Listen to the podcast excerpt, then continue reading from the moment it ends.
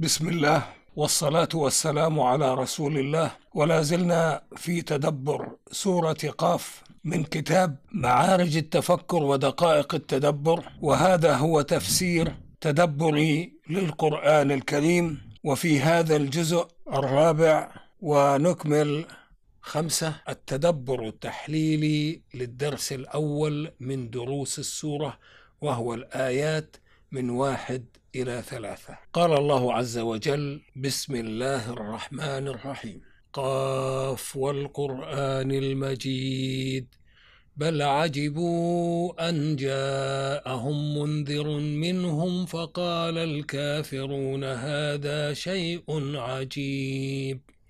أإذا متنا وكنا ترابا ذلك رجع بعيد. القراءات قرأ نافع وحفص وحمزة والكساء وخلف متنا بكسر الميم وقرأ باقي القراء العشرة متنا بضم الميم والقراءتان وجهان عربيان جائزان. التدبر. قاف. سبق الكلام على الحروف المقطعة الواردة في بعض أوائل السور في أول سورة القلم وسورة القلم ترتيبها 68 ترتيب مصحف اثنين. ترتيب نزول قول الله عز وجل والقرآن المجيد الواو هي واو القسم وفي هذه العبارة يقسم الله عز وجل بالقرآن الذي وصفه بأنه مجيد. قاف والقرآن المجيد. أما ما جاء في سورة القلم نون والقلم وما يسطرون. الواو هي واو القسم وفي هذه العبارة يقسم الله عز وجل بالقرآن الذي وصفه بأنه مجيد إن القرآن معجزة الرسول الخالدة الدائمة الدائمة الإعجاز ما كرهت العصور ومرت الدهور وإعجازه يثبت بشكل قاطع أنه رسول الله حقا وصدقا وأنه صادق بلا ريب في كل ما يبلغ عن ربه ومنه خبر البعث للحياة بعد الموت بحياة أخرى يتم فيها الحساب. وفصل القضاء وتحقيق الجزاء على ما كان في رحلة الحياة الدنيا رحلة الابتلاء بالنسبة إلى الذين خلقهم الله عز وجل فيها ليبلوهم. كلمة المجيد أي الشريف الكريم الرفيع المقام العلي المنزلة بسبب ما فيه من كمالات جليلات عظيمات تدل على أنه كلام الله عز وجل وليس كلام بشر مهما ارتقت منزلة ذلك البشر.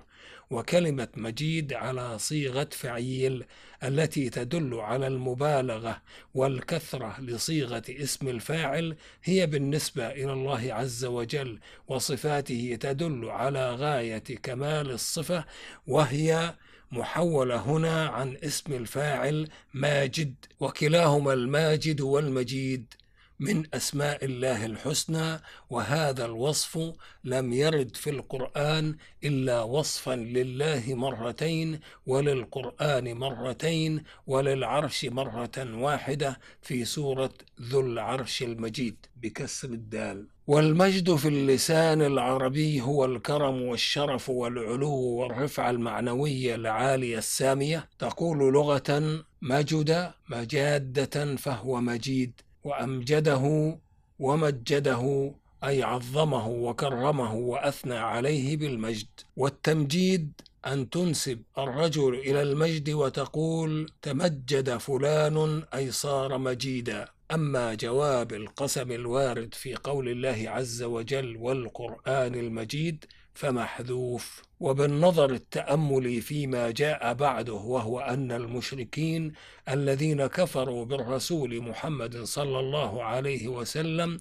وكفروا بما أنذرهم به من عذاب الله يوم الدين قد تعجبوا تعجب المنكر من أن يأتيهم رسول بشر منهم منذر لهم بعذاب الله يوم الدين فإن باستطاعتنا أن ندرك أن المقسم عليه قضيتان. القضية الأولى صدق رسالة الرسول محمد صلى الله عليه وسلم وأنه رسول الله حقا لأن القرآن بمجده المعجز قد جعله الله الآية الكبرى على صدق الرسول في رسالته وفي بلاغه للناس وعلى أنه رسول الله حقا وصدقا.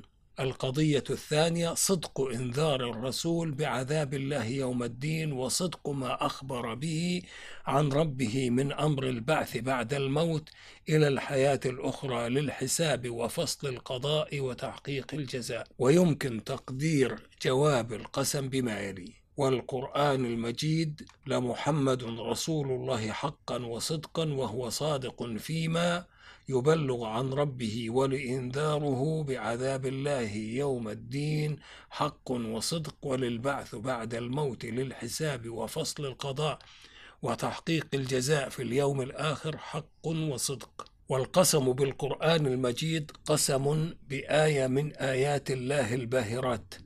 ويتوقف إدراك هذه الآية على التفكر والتدبر للوصول إلى معرفة عناصر إعجازه. وأنه لا يمكن أن يكون صادرا عن فرد أو جماعة من الناس أو عن كل الإنس والجن ولو اجتمعوا على ذلك فالقرآن آية عظمى وهو يستحق أن يقسم به الله عز وجل كما أقسم بظواهر آيات صفاته في الوجود والقسم به موجه في الحقيقة لمن هم مؤهلون لإدراك عناصر إعجازه من أولي الألباب. فكان الله عز وجل يقول أقسم بالقرآن المجيد المعجز لأولي الألباب القادرين على إدراك عناصر إعجازه بعد التفكر والتدبر على صدق رسولي محمد وصدق ما جاء به عني ليبلغه للناس كما أنزلته عليه. ولهذا لم يواجه الله عز وجل بعد هذا القسم الكافرين بالخطاب بل تحدث عنهم بضمير الغائب فالقسم بالقرآن المجيد لا يؤكد في نفوسهم صدق الرسول في رسالته ولا صدق نبأ يوم الدين الذي أخبرهم به عن ربه إذ لم يتفكروا في القرآن ولم يتدبروا عناصر إعجازه لكن قد يوجد فيهم مستقبلا متفكرون متدبرون أولي الباب أو يستحث هذا القسم من كان منهم ذا لب ذا لب دراك فيتفكر ويتدبر فيكون هذا القسم مفيدا بالنسبة إلى هؤلاء ويؤكد في نفوسهم صدق الرسول وصدق ما جاء به. قول الله عز وجل بل عجبوا أن جاءهم منذر منهم فقال الكافرون هذا شيء عجيب أإذا متنا وكنا ترابا ذلك رجع بعيد بل حرف إضراب والذي يظهر لي أنه إضراب عن كلام مطوي مقدر ذهنا يدل عليه القسم بالقرآن المجيد. وحرف إضراب يعجبني في مثل هذا الإضراب بحرف بل الداخل على الجملة قول من يعتبرها حرف عطف من النحويين لا حرف ابتداء على ما هو المقرر عند جمهورهم والذي وصفه ابن هشام بأنه الصحيح في مغني اللبيب. بل حرف إضراب والذي يظهر لي أنه إضراب عن كلام مطوي مقدر ذهنا يدل عليه القسم بالقرآن المجيد أي لكن الذين كفروا لم تؤثر فيهم معجزة القرآن المجيد ولم يستفيدوا من دلالتها فيؤمنوا بالرسول وبما جاء به بل أنكروا رسالة الرسول محمد وأنكروا البعث يوم القيامة للحساب وفصل القضاء وتحقيق الجزاء باستعمال أسلوب التعجب والاستغراب فقط دون حجة أو أي دليل يصلح للمناقشة والبحث. بل عجبوا أن جاءهم. يقال لغة عجب من الشيء يعجب عجبا وعجبا وعجبا وتعجب منه إذا أنكره لقلة اعتياده إياه وأصل الكلام. وعجبوا من أن جاءهم ولكن حذف الجار قبل أن وأن قياس مضطرد. وكان مقتضى كون القرآن مجيدا معجزا لا يستطيع البشر أن يأتوا بمثله أن يكون برهانا على صدق محمد صلى الله عليه وسلم في بيانه أنه رسول الله وعلى صدق نبأ البعث للحساب وفصل القضاء وتحقيق الجزاء يوم الدين وصدق كل ما يبلغه الرسول صلى الله عليه وسلم عن ربه.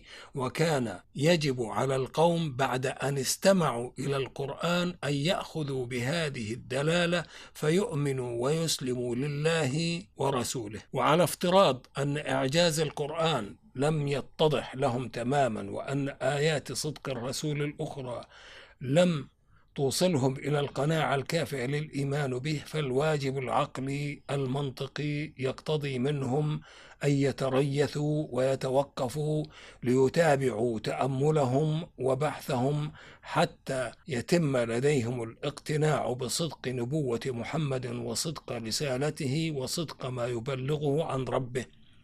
لكن هؤلاء المكذبين الكافرين قد ستروا ما عرفوه من دلائل الحق بالكفر فلم يؤمنوا ولم يتريثوا باحثين بل أنكروا رسالة الرسول محمد وأنكروا يوم الدين الذي يتم فيه تحقيق قانون الجزاء الرباني مستندين إلى مجرد التعجب من أن يأتيهم رسول بشر منهم والتعجب من إحياء الله الموتى بعد أن يصيروا ترابا متعامين عن آية الله السابقة والدائمة التي ينشئ بها الأحياء النشأة الأولى من ماء وتراب ضمن حلقات سببية في سلسلة إنشائه الأحياء جل جلاله. فجاء الإضراب بلفظ بل دليلا على هذا الكلام المطوي وهذا من بديع الإعجاز القرآني الذي يعتمد على منطقية التحليل. وقد جاء الحديث عن الذين كفروا بالرسول وبيوم الدين من مشركي مكة بضمير الغائبين بل عجبوا. دون أن يسبق في سورة قاف حديث عنهم اعتمادا على عدة قرائن تحدد المراد. وبهذا نكون قد انتهينا من الجزء الرابع ونستودعكم الله الذي لا تضيع ودائعه. والسلام عليكم ورحمة الله وبركاته.